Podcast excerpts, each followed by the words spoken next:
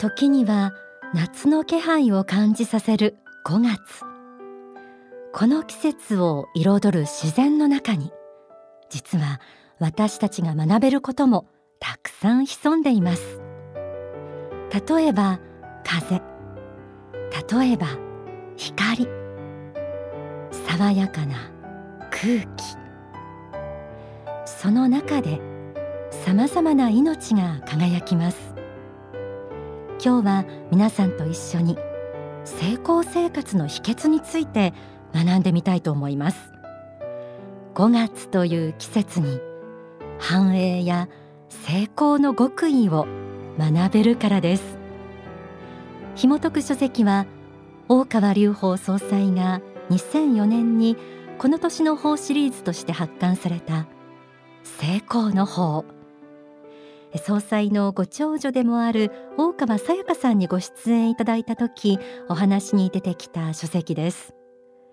総裁が15年前病に倒れ死をも覚悟されたことがあり病床でこの成功の法の前書きを書かれたとのことでした。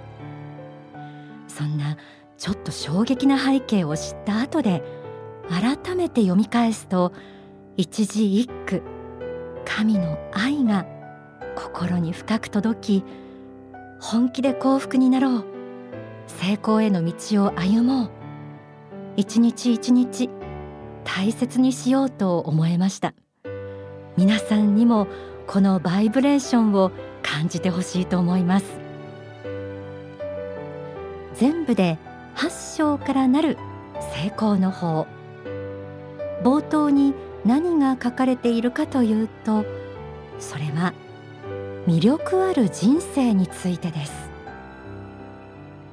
魂という永遠の生命を与えられている中で今世の人生がその人独自の喜ばしい人生であることとその時代に生きていくということに意味を見いだせるような新しい何かを自分なりに発見したり積み重ねることなどが挙げられています。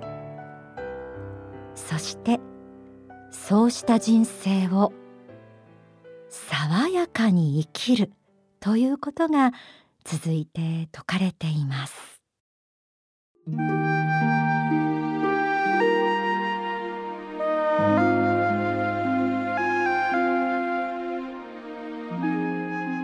爽やかな人にとって大切な心構えというものがあるように私は思います。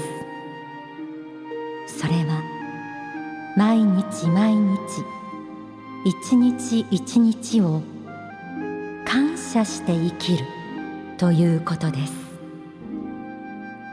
人生は長いように思ってもやはり一日一日の積み重ねです。その一日一日を爽やかに生き続けるためには一日の枠の中で人生を完結させながらその日の問題をその日のうちに解決し嫌な思いを翌日に持ち越さないことが大切なのです。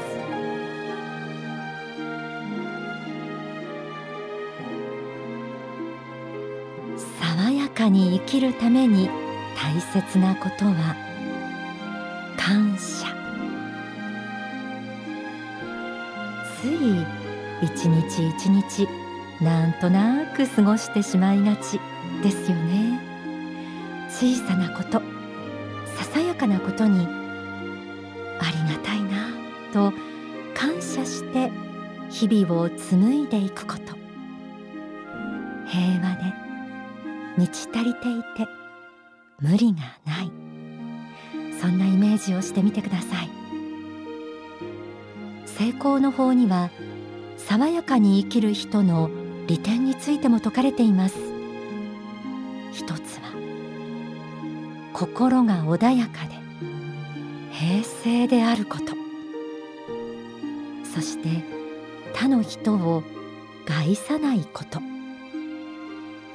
心の平和他の人との調和。このどちらもちょっとしたことで波立ってしまうのが私たちのリアルな日常です。だから言うのは簡単。実践は意外にも難しい。爽やかに生きる。そのために感謝の日々を過ごす。これを覚えているだけでも大きなことだと思います。成功の法。第3章は成功生活の秘訣。こちらもとても学びになります。その冒頭には言葉が書かれています。私は皆さんにまず述べておきたいことがあります。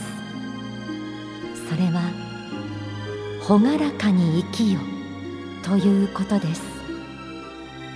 成功生活とはすなわち朗らかに生きられることでもあると思うのです。かさと朗らかさ似ていますよね。どちらも透明で明るく前向きそんなイメージがありませんか？爽やかな人朗らかな人一緒にいたら元気になります。友達になりたいと思います。そんな風に周りの人から思われたいものです。では朗らかに生きるための実践的なポイントとは何でしょう？成功の法の中で挙げられているのは笑顔です。そして悲観的な言葉を口にしないということです。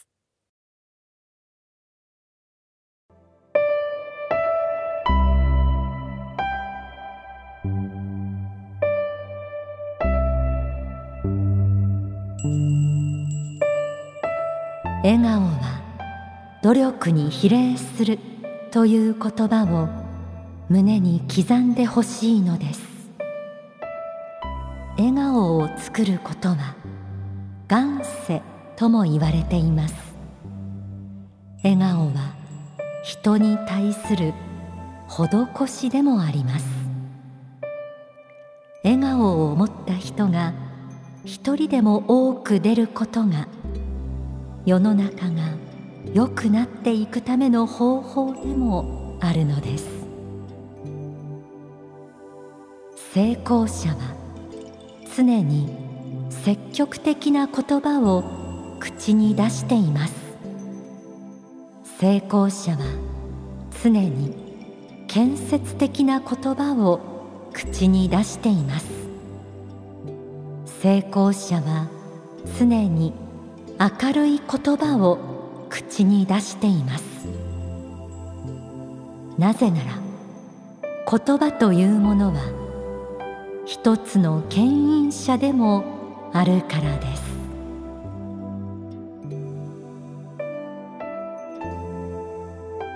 笑顔積極的な言葉。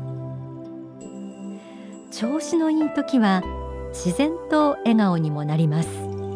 考え方も言葉も前向きでしょう。でも大変な時辛い時はどうでしょう。こんな簡単なことのように思える笑顔も積極的な言葉も出すのはなかなか難しいですよね。書籍にはこんな言葉もあります。朗らかに生きるためには朗らかに生きようと努力すること決意することから出発していけばよいと思います。まず皆さんに心に描いてほしいのは朗らかな自分爽やかな自分の姿です。どんな時もたとえ辛くて苦しい状況にあったとしても笑顔で良い言葉で周りの人を明るく照らしている自分の姿を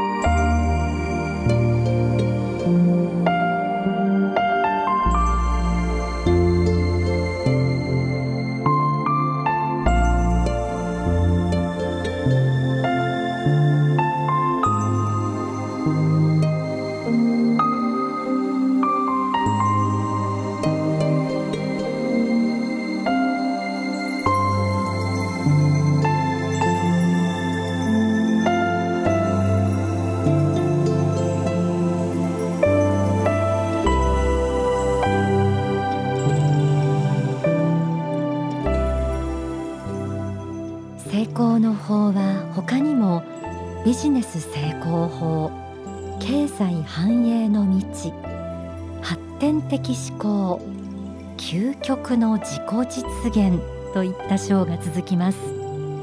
そして最後の第8章のタイトルは現代成功哲学。ここには成功において一番大切なこととしてこのような言葉があります。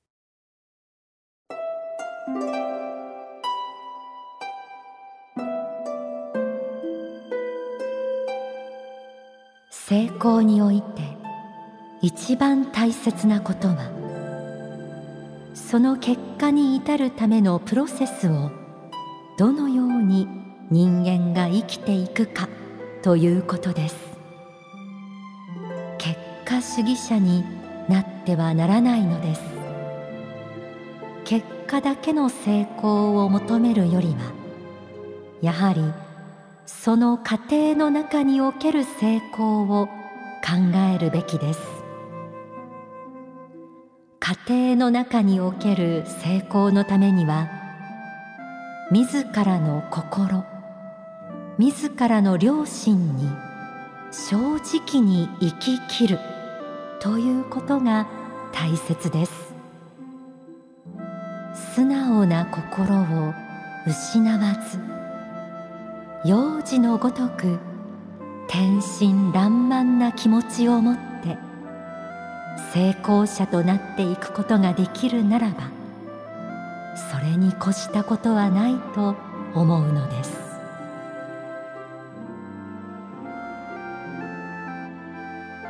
結果ではなくそのプロセスをどう生きるか。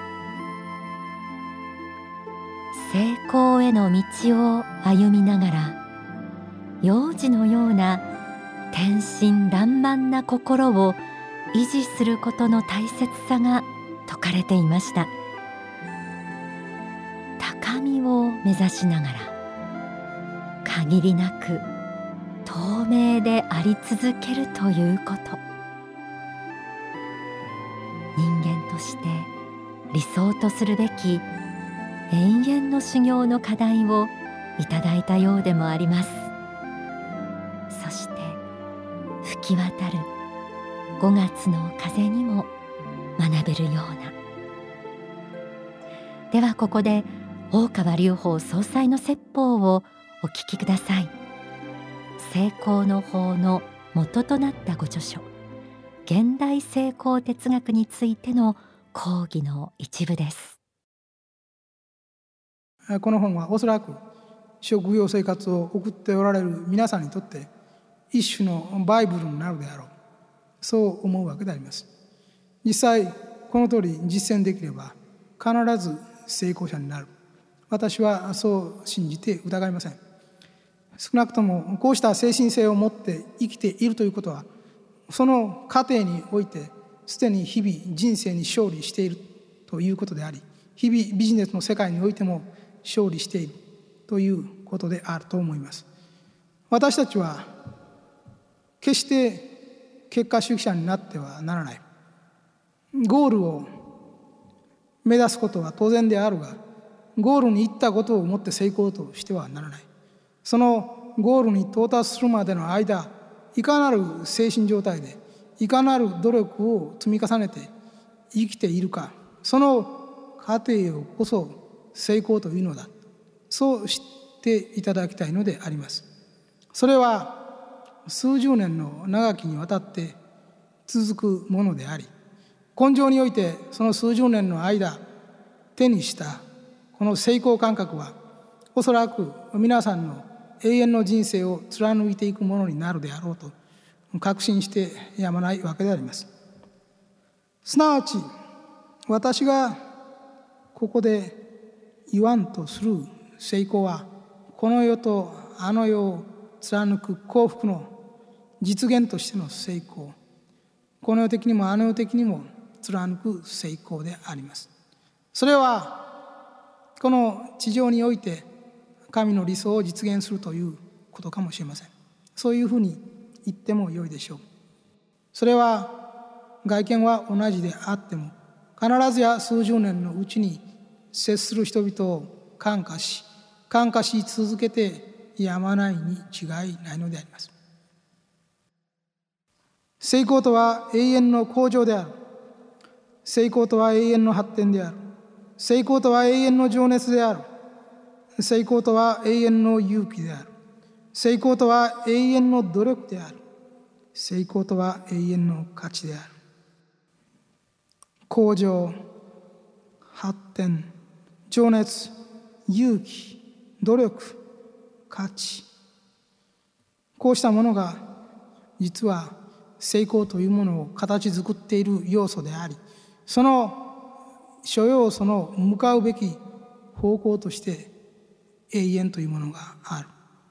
この永遠は皆さんが今世に生きたということを単なる不死性の願いではなくて永遠なるものにまで高めていかんとする努力であります。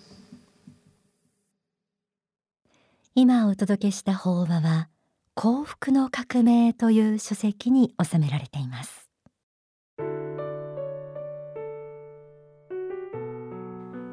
えー、先般の大川さやかさんとのお話の中で成功の方が出てきて改めて読み返した時私は成功の本当の意味とか自分自身が本気で幸福になろうとしていなかったのではないかという疑問とかまあとにかく深い鋭い発見が出てきました。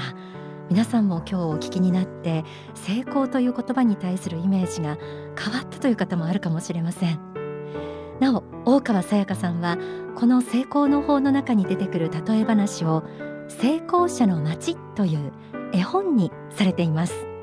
私もこの絵本読ませていただいたんですが正直あの例え話が教えようとしていたのはこういうことだったのかと改めてちゃんと理解ができて感動すら覚えました。先日小学生たちにこの絵本の講義を大川さやかさんされたそうです。